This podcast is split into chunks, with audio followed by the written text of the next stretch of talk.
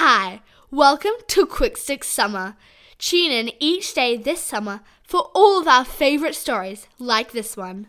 Hi, welcome to Quick Sticks Quick Bible Stories for the Everyday. Today I'm here with Millie. Hey! Have you ever built a big tower and someone else has knocked it over?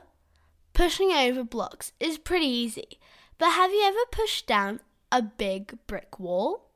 Could you yell loud enough to knock over the wall? What do you think? Hmm, I don't think so.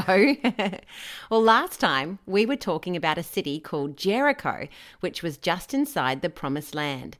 Now, Jericho had high brick walls all the way around it.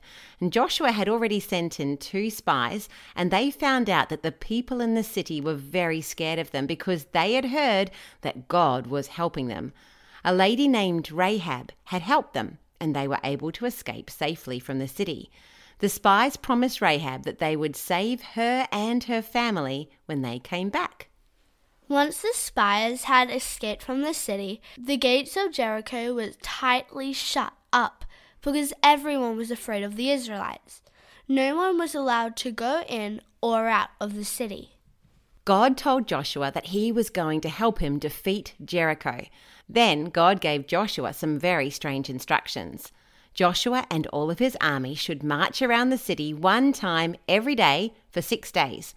And on the seventh day, they would march around the whole city seven times, but this time they should blow their trumpets. And when the trumpet made a long blast, the people were to shout. God told them that after the shout, the walls of the city would fall down flat. Joshua called the priests and said to them, Take up the Ark of the Covenant, and let seven priests carry seven trumpets in front. And he said to the people, Go and march around the city. Then Joshua told the people, Don't shout or make any noise with your voice.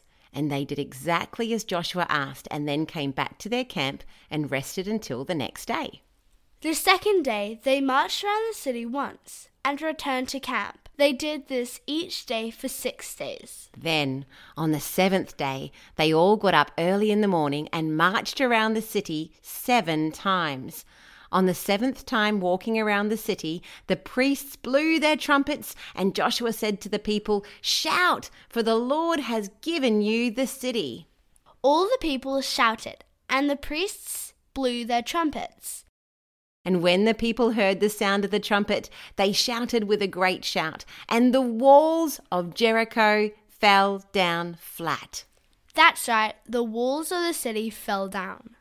The Israelite soldiers rushed into the city, and after they had rescued Rahab and her family, they were easily able to destroy everything else in the city. Isn't that amazing? Because Joshua and the people followed God's instructions, God was able to help them defeat a whole city. Do you think it was their shouting that knocked down the walls? No, it was God. But God was able to help them because they trusted Him and did as He asked. And we can do the same today. Yep. Have a great day. Bye. Bye.